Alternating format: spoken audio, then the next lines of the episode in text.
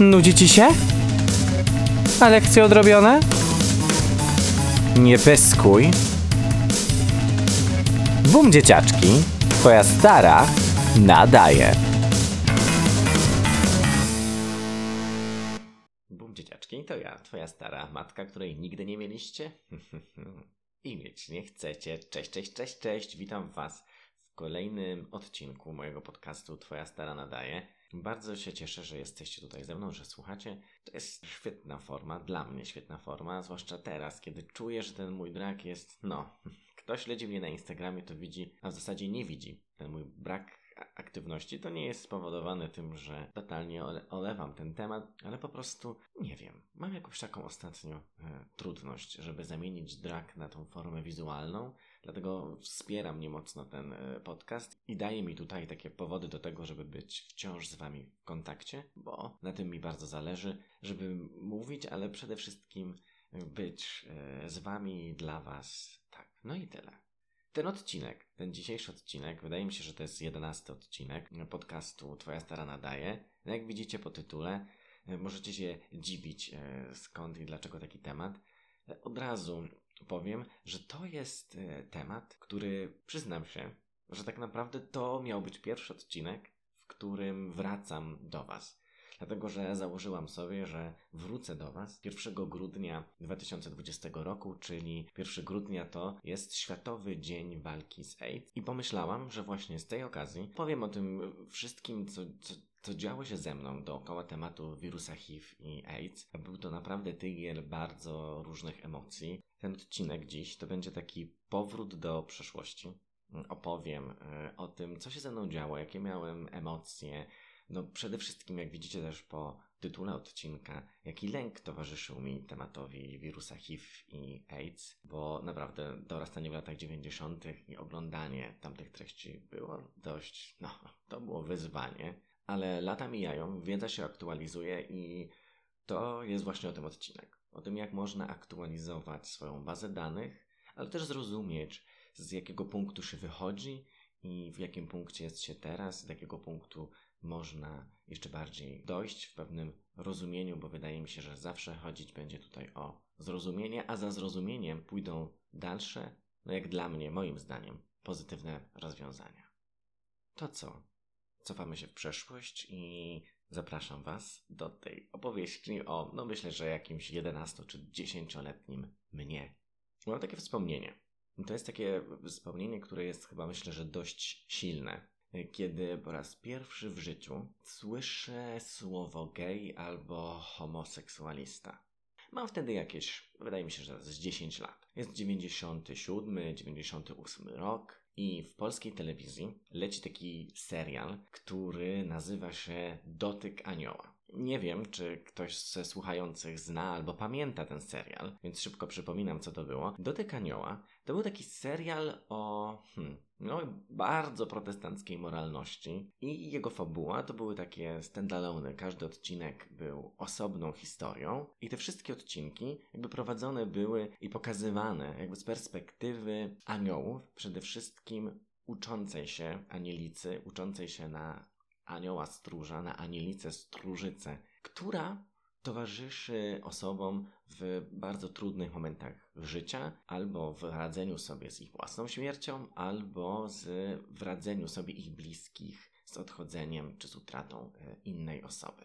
I był tam taki jeden odcinek. I jestem naprawdę zdziwiony, że pamiętam ten odcinek dość dobrze. Szykując się do tej rozmowy, wróciłem do niego i zobaczyłem, co to tam się naprawdę wydarzyło. A więc mam dziesięć lat, oglądam serial Dotyk Anioła i oto w jednym odcinku, jak sprawdziłem sobie teraz, to był trzeci sezon tego serialu, odcinek trzynasty. I oto w tym, w tym, w tym odcinku oglądam historię chłopaka, który ma trzydzieści lat, więc dziś jest gdzieś mniej więcej w moim wieku, może jest trochę, może był trochę młodszy, może ja jestem teraz trochę od niego starszy, który na święta Bożego Narodzenia wraca do swoich rodziców i swojej siostry, w swoje rodzinne strony, żeby no właśnie, spotkać się w ten wigilijny dzień i pożegnać z nimi. Dlatego, że tu skrywaną tajemnicę, która zostanie szybko odkryta, jest yy, homoseksualnym mężczyzną umierającym na AIDS. Pamiętam bardzo dobrze tą scenę, kiedy główny bohater rozmawia ze swoim ojcem, mówi mu o tym, że po pierwsze umiera na AIDS, a po drugie jest gejem. Wydaje mi się, że tak jak wspominałem, pierwszy raz wtedy usłyszałem słowo gej i ono od razu, od razu sklejone było z chorobą, jakim jest AIDS. Hm.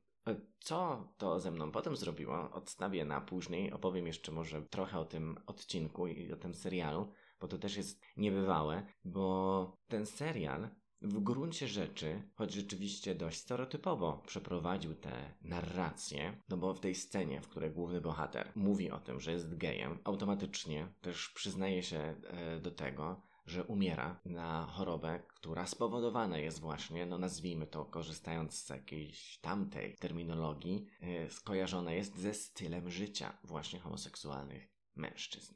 Yy, stylem życia, czyli po prostu tym, że uprawiał seks z innymi mężczyznami i był, tak jak sam zresztą powiedział, nieostrożny. Czyli jakby cała wina jest już w ogóle oczywiście po stronie głównego bohatera. Oto on jest winny oprócz tego, że jest homoseksualnym mężczyzną, no to jest jeszcze winny aktowi seksualnemu, który doprowadził do tego, że jest zakażony. No i rzeczywiście najpierw w świecie samego serialu, a potem jakby myślę, że w realiach tamtych czasów, czyli lat dziewięćdziesiątych, kiedy serial powstawał, było takie przekonanie i oczywiście to była ogromna trudność i przede wszystkim gigantyczna stygma osób żyjących z wirusem H I V, osób, które umierają na AIDS. I ten odcinek, ten odcinek Dotyku Anioła rzeczywiście też opowiedział tę historię. Oto ojciec głównego bohatera, kiedy dowiaduje się, że ten jest gejem i to jeszcze w dodatku umierającym na AIDS, odwraca się od niego. No ma ogromną trudność z zaakceptowaniem przede wszystkim tego, że życie wygląda inaczej niż by chciał. I tutaj jest taka metafora, bardzo ładna metafora skrzypiec, bo oto ojciec jest twórcą skrzypiec i w dniu, kiedy jego syn się urodził, postanowił stworzyć skrzypce, które jemu dedykował. I tylko, że te skrzypce miały pewną wadę w drewnie, która sprawiała, że nie są one tak idealne, jak ten ojciec by chciał. No i oczywiście ta wada trzydzieści lat później realizuje się, czy materializuje się w postaci jego syna. No i no, rzeczywiście to jest dość stereotypowe pokazanie tego, mm, tych napięć i tego, co, co towarzyszy osobom umierającym na AIDS i homoseksualnym mężczyznom, ale pewnie nie tylko, bo to doświadczenie było doświadczeniem o wiele szerszego grona osób. No i ten pewien stereotyp się w tym odcinku zmaterializował. No oczywiście mamy ojca, który odrzuca swojego syna, ale co mnie bardzo e, zaskoczyło, bo tego nie pamiętałem, był w tym odcinku taki jed- jednak pozytywny, no właśnie, świąteczny aspekt. Siostra i matka są wspierające. Odwiedzają go w szpitalu i no w końcu dochodzi do konfrontacji z ojcem, e, wybaczenia i zrozumienia. No niestety, już na łożu śmierci. Był to jakiś pozytywny aspekt i rozwiązanie tej sytuacji, że jednak w obliczu tak trudnym i w obliczu śmierci bohaterowie w serialu łączą się i potrafią sobie nie tyle co wybaczyć, ale może jakoś siebie bardziej zrozumieć. Szkoda oczywiście, że rozumieją się i zaczynają rozumieć się tak późno. Szkoda też, tak myślę, że szkoda dla mnie, że ja dopiero późno zacząłem też myśleć na temat wirusa H I V, rozumieć czym jest i dla osób, które żyją z wirusem H I V, ale także czym jest dla społeczności ogólnie, ale także czym jest dla społeczności osób L G B T. Dla mnie jest to historia o tyle osobista i trudna, bo naprawdę trudno jest rozmawiać o swoich lękach, które są trochę irracjonalne, których pochodzenie, tak jakby mi się wydawało, nigdy nie zostało stwierdzone. Kiedyś I to naprawdę kiedyś, myślę, że byłem takim chłopakiem, który po prostu bardzo bał się zakażenia wirusem H I V, a więc też bałem się po prostu kontaktów seksualnych, tego wszystkiego, co za sobą niesie, także tych w prezerwatywie. Ale myślę, że to jest temat i zagadnienie dużo większe i właśnie jakby ten serial i ten odcinek serialu, który tutaj przywołuję, jest istotny dla zrozumienia pewnej hmm, drogi rozumowania. Myślę, że drogi rozumowania, przez którą sam przeszedłem i która tak naprawdę zamknęła mnie i która sprawiła, że po prostu zacząłem się bać. No bo oto, patrząc na to, co się dzieje w tym odcinku serialu, mamy do czynienia z jawną sytuacją, która jest trudna. Jest to śmierć, umieranie na wirusa H I V, którego ja jako dziesięcioletni chłopiec zupełnie nie rozumiałem. Myślę też, że jako dziesięcioletni chłopiec nie rozumiałem, kim jest homoseksualny mężczyzna, no ale wtedy po raz pierwszy usłyszałem to słowo gej. Widziałem też, jak takiego mężczyznę, który, który umiera z powodu AIDS, się traktuje, i widziałem też, jak traktuje się takiego mężczyzna z powodu na to, że jest gejem. Naprawdę nie, nie trudno sobie to wyobrazić, że kiedy ta rewelacja spadła na mnie, że oto też jestem, co prawda jeszcze młodym, ale jednak homoseksualnym mężczyzną, gejem, to te wszystkie emocje, które były ze mną wtedy, jakiś taki lęk i niezrozumienie, podczas oglądania tamtego odcinka myślę, że wróciły do mnie i się okazało, że były ze mną cały czas, to jest internalizowane i pojawia się ten chyba problem przeżywania czy rozumienia tego, kim się jest. No bo oto opowieść o mnie i osobach podobnych do mnie jest właśnie taka. Umrzemy na AIDS, dlatego że jesteśmy gejami. To jest jakby bardzo proste równanie. Śmierć, śmierć z powodu y, wirusa H I V jest spowodowana homoseksualnym kontaktem seksualnym, bo jest się gejem, bo ten kontakt najprawdopodobniej chce się mieć, dlatego że kocha się innego mężczyznę. Więc to, co wtedy, w tych latach dziewięćdziesiątych, w tym dojrzewającym chłopaku, powinno być, bo moim zdaniem dzisiaj, jak na to patrzę z perspektywy dorastania, jakąś pozytywną rewelacją na temat swojej tożsamości, no jest powodem jednak wtedy dużego lęku, no i lęku, który był jednak spowodowany, hmm, no nie wiem czy czymś irracjonalnym, ale no lęku, który przede wszystkim związany był z tym no chyba ostracyzmem. Nie wiedząc jeszcze wtedy, że ten mechanizm, któremu uległ, czy który został stosowany na tym bohaterze tego serialu, no to nic innego jak po prostu stygmatyzowanie osoby żyjącej albo umierającej z powodu AIDS. Więc to takie były dla mnie, myślę, że rewelacje, które naprawdę na wiele lat, myślę, że zamknęły mnie po prostu na myślenie, rozmawianie, jakby przyjmowanie też informacji na temat y, wirusa H I V.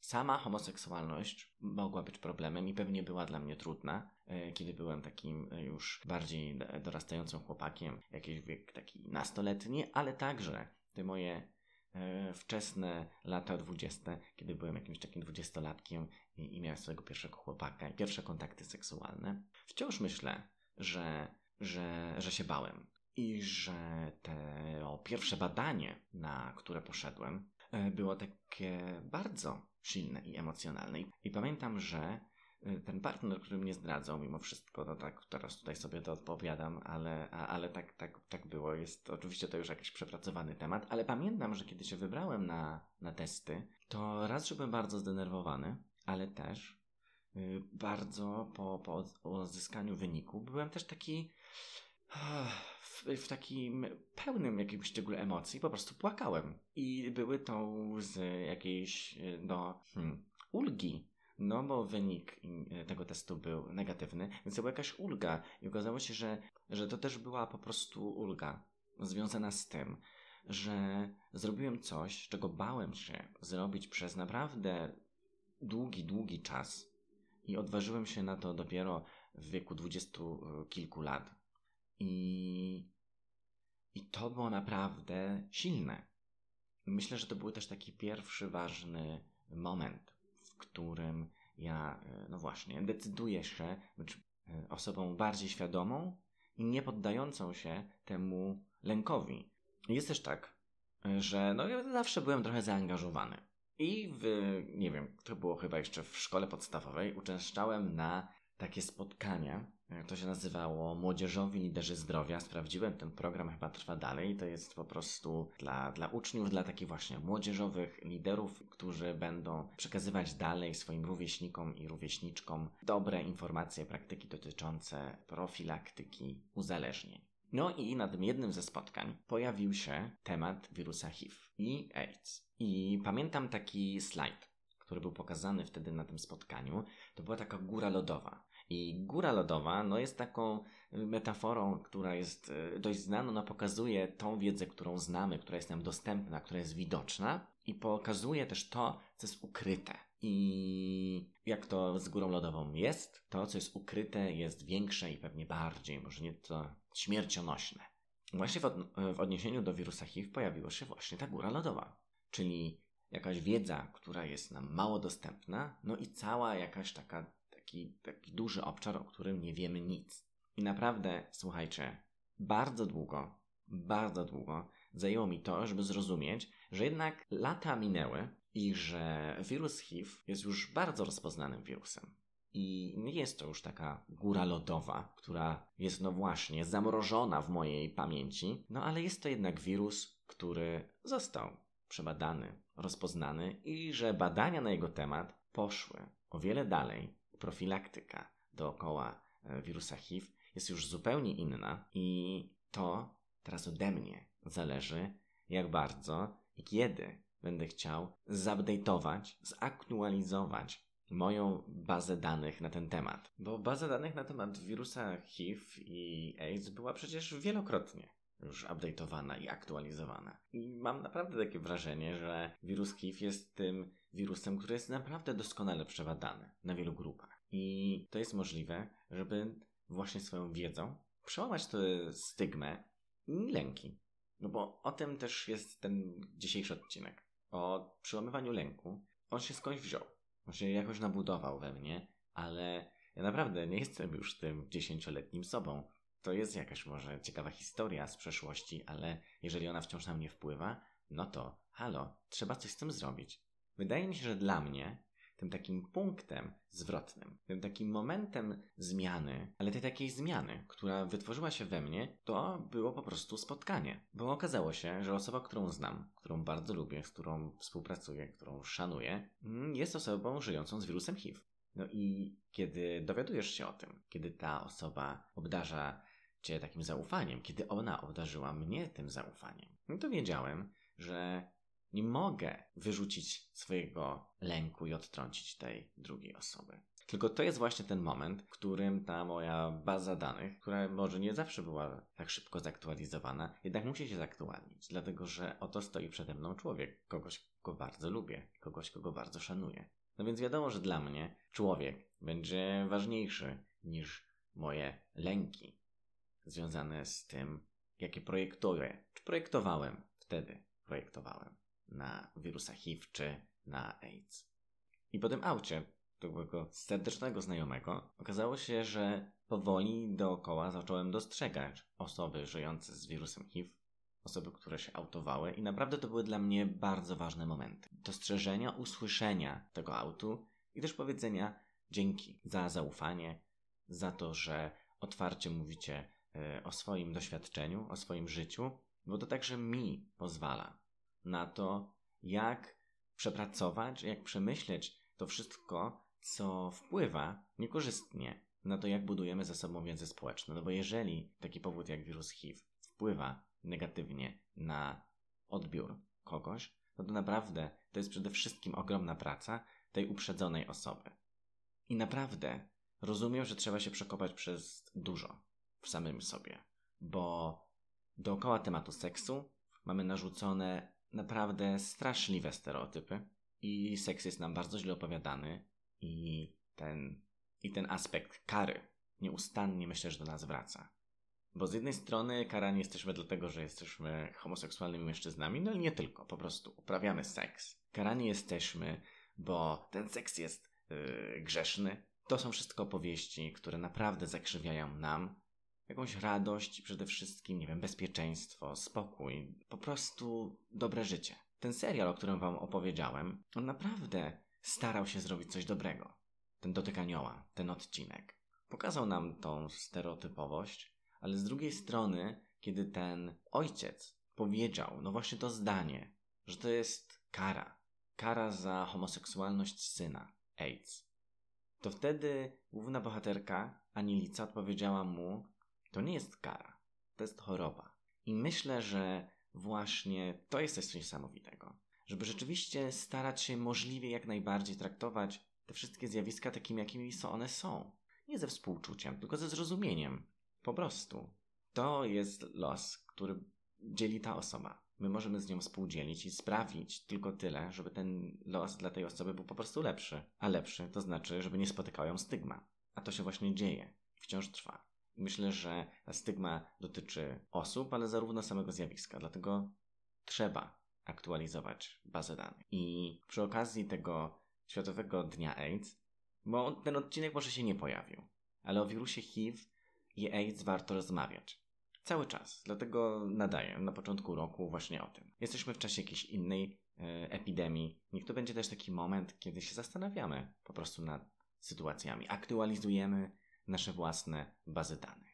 Dla mnie na pewno bardzo ważne w aktualizowaniu bazy danych było poznanie i, i wczytywanie, śledzenie kampanii Niewykrywalni, która teraz się nazywa Niewykrywalnie, kampanii mojego serdecznego znajomego Tomasza Szary, który jest publiczną osobą żyjącą z wirusem H I V. Mówi o tym otwarcie. I ta kampania jest naprawdę bardzo ważna. To jest wynik wielu, wielu lat pracy i wielu projektów badawczych, które ta kampania sumuje i pokazuje, że no właśnie, ta niewykrywalność, ten termin niewykrywalności jest wciąż mało spopularyzowany, a myślę, że jest konieczny do tego, żeby dziś zrozumieć i przede wszystkim no bardzo dobrze odkłamać temat wirusa H I V. Tutaj tylko szybko powiem, czym jest niewykrywalność. Jeżeli osoba zażywa leki, osoba zakażona wirusem H I V, zażywa leki i jest na terapii, to po pół roku stosowania leków, to wiremia tej osoby jest na tyle zmniejszona, że wirus nie jest transmitywny. To znaczy, że osoba zakażona wirusem H I V, przyjmująca leki, nie przekazuje tego wirusa dalej. Dlatego bardzo jest ważne, żeby znać swój status. Jeżeli szybko podejmiemy leczenie, leczenie wirusa H I V, które dziś nie wygląda jak to w latach dziewięćdziesiątych, nie przyjmuje się koktajlu leków, nie jest to jakiś miks co kilku godzin branych preparatów. Dziś to jest jedna tabletka, która ratuje i normalizuje życie. Więc dla nas jest to taka pobudka, żeby zacząć normalizować życie osób żyjących z wirusem H I V. To, co jest niebezpieczne, to jest niebezpieczeństwo niewiedzy. Naszej niewiedzy o wirusie H I V, ale też niewiedzy na temat własnego statusu. Dlatego warto jest się badać, badać się regularnie, nie tylko po tych kontaktach ryzykownych. No bo, halo, trzeba się też zastanowić na to, kiedy ostatni raz na przykład uprawialiśmy seks oralny w zabezpieczeniu. I nasz seks nie może być powodem do wstydu, powodem do lęku. Dlatego warto jest się badać. Poznając swój statut, po prostu walczymy o zdrowie. Swoje i innych osób. To nie jest tak, że ja jestem jakimś tutaj bohaterem i osobą bardzo oświeconą. Opowiadam o tym, bo to jest jakaś droga. Droga, którą przechodzę od kogoś, kto się boi, do kogoś, kto chce wiedzieć więcej, bo no jest to ważniejsze niż moje własne lęki czy uprzedzenia. Ale jeżeli mogę to jakoś wszystko podsumować, nie tylko o wirusie H I V, ale w ogóle, zebrać w jakieś takie zdanie, które wydaje mi się, że może z nami zostać po tym odcinku, to takie zastanowienie się nad tym, czym jest ten lęk dla nas, do czego on dotyczy, jak wpływa na to, jak się zachowujemy, ale też jak traktujemy innych albo jak traktujemy zjawiska, o których no może się okazać, że jednak po prostu mało wiemy. O, kolejna wycieczka, tak nad widzenia w przeszłość. Kiedy byłem dzieciakiem, harcerzem, byłem też harcerzem, to pojechałem na kolonię. I na tej kolonii jedna z naszych drużynowych, z naszych opiekunek miała t-shirt kampanii przeciw homofobii, na którym całowały się dwie dziewczyny. Myślę, że wtedy na tym obozie naprawdę nie wiedziałem nic o osobach homoseksualnych, biseksualnych, w ogóle o społeczności osób L G B T. Ale zapytałem ją, czym jest homofobia. Usłyszałem, że homofobia to jest lęk przed nieznanym. I niech to tak zostanie. Nie bójmy się nieznanego, poznajmy. No myślę, że wtedy mamy szansę na bezpieczne życie na każdej płaszczyźnie. Zdrowia, zdrowia publicznego, społeczności, tego, jak wyglądają nasze kontakty z innymi. Teraz żegnam Was. Mam nadzieję, że ta historia nie jest tylko może moją historią, ale odbija się gdzieś w to też w Was. Być może sami baliście się i bałyście się wirusa H I V. Nie rozumiałyście i nie rozumieliście go dobrze. Ale słuchajcie, wszystko jest w naszych rękach. Możemy to zmienić. Ja na przykład tak dokonałem jakiejś zmiany, co jest istotne, dla mnie na pewno istotne. Są przestrzenie, gdzie można dowiadywać się, szukać informacji na temat wirusa H I V. Zachęcam Was serdecznie do śledzenia Niewykrywalnych. Zachęcam Was także do śledzenia projektu Truth and Trust Pawła Świeczka, to na Instagramie. Zachęcam Was też do śledzenia aktywności Szymona Damczaka, który o wirusie H I V opowiada w sposób niesamowity i używa go jako narzędzie no, twórczej pracy i przepracowuje e, temat zakażenia wirusem H I V i życia e, z wirusem H I V w sposób e, performatywny. Zostawiam Was, bardzo serdecznie dziękuję Wam za ten odcinek, że znowu się wsłuchaliście w to moje nadawanie. Jeżeli się Wam podoba, jeżeli sami macie jakieś doświadczenia, którymi chcecie się podzielić, to jak najbardziej udostępniajcie swoje przemyślenia w komentarzach, komentujcie, udostępniajcie ten odcinek, przekazujcie go dalej, jeżeli uważacie, że ta historia, która tutaj dzisiaj dla Was wybrzmiała, też dla mnie wybrzmiała, jest warta tego, żeby przekazać ją dalej. No to bardzo, bardzo Wam dziękuję i zachęcam do tego, żeby przekazać ją dalej. A do osób, które żyją z wirusem H I V, mam do powiedzenia tylko tyle, że jesteście u mnie mile widziani i mile widziane i możecie czuć się bezpiecznie. Ja nie oceniam, jeżeli czujecie i macie potrzebę opowiedzieć o sobie, o tym, jak wygląda Wasze życie, o życiu z wirusem H I V. Jestem tą osobą, z którą zawsze możecie na ten temat porozmawiać. Nie oceniam, doceniam to, że jesteście i doceniam Wasze życie.